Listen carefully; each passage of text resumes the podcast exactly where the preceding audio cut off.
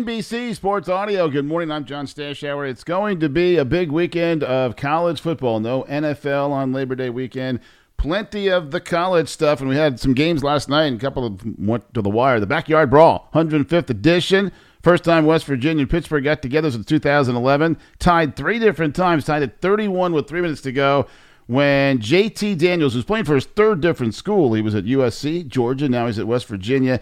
He threw an interception. MJ Devonshire returned it 56 yards for a Pittsburgh touchdown. Pick six wins it 38 31. Seven lead changes at Purdue. Penn State scored with a minute to go and beat the Boilermakers 35 to 31. Oklahoma State 58, Central Michigan 44 for Cowboys quarterback Spencer Sanders. Four touchdown passes, and he ran for two scores. The big game tomorrow is Notre Dame, Ohio State. It's only the seventh time the two legendary powers have met.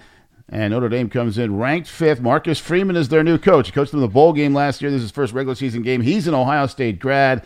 Buckeyes are ranked number two, led by their quarterback C.J. Stroud, a Heisman favorite. He threw for 4,400 yards last year and 44 touchdowns. Oregon plays Georgia, the Bulldogs, the defending national champs. That game in Atlanta, and Oregon is now coached by Dan Lanning, the former Georgia assistant, only 36 years old. Cincinnati, 13 and 1 last year, and a tough opener for the Bearcats, taking on 19th ranked Arkansas. A bunch of new coaches debuting. Billy Napier at Florida.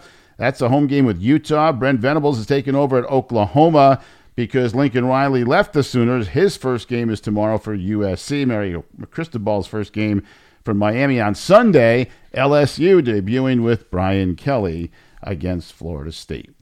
Utah Jazz in rebuilding mode, so they have traded their best player, Donovan Mitchell. He goes to the Cleveland Cavaliers. Most felt he'd go to the Knicks. Instead, he goes to the Cavs.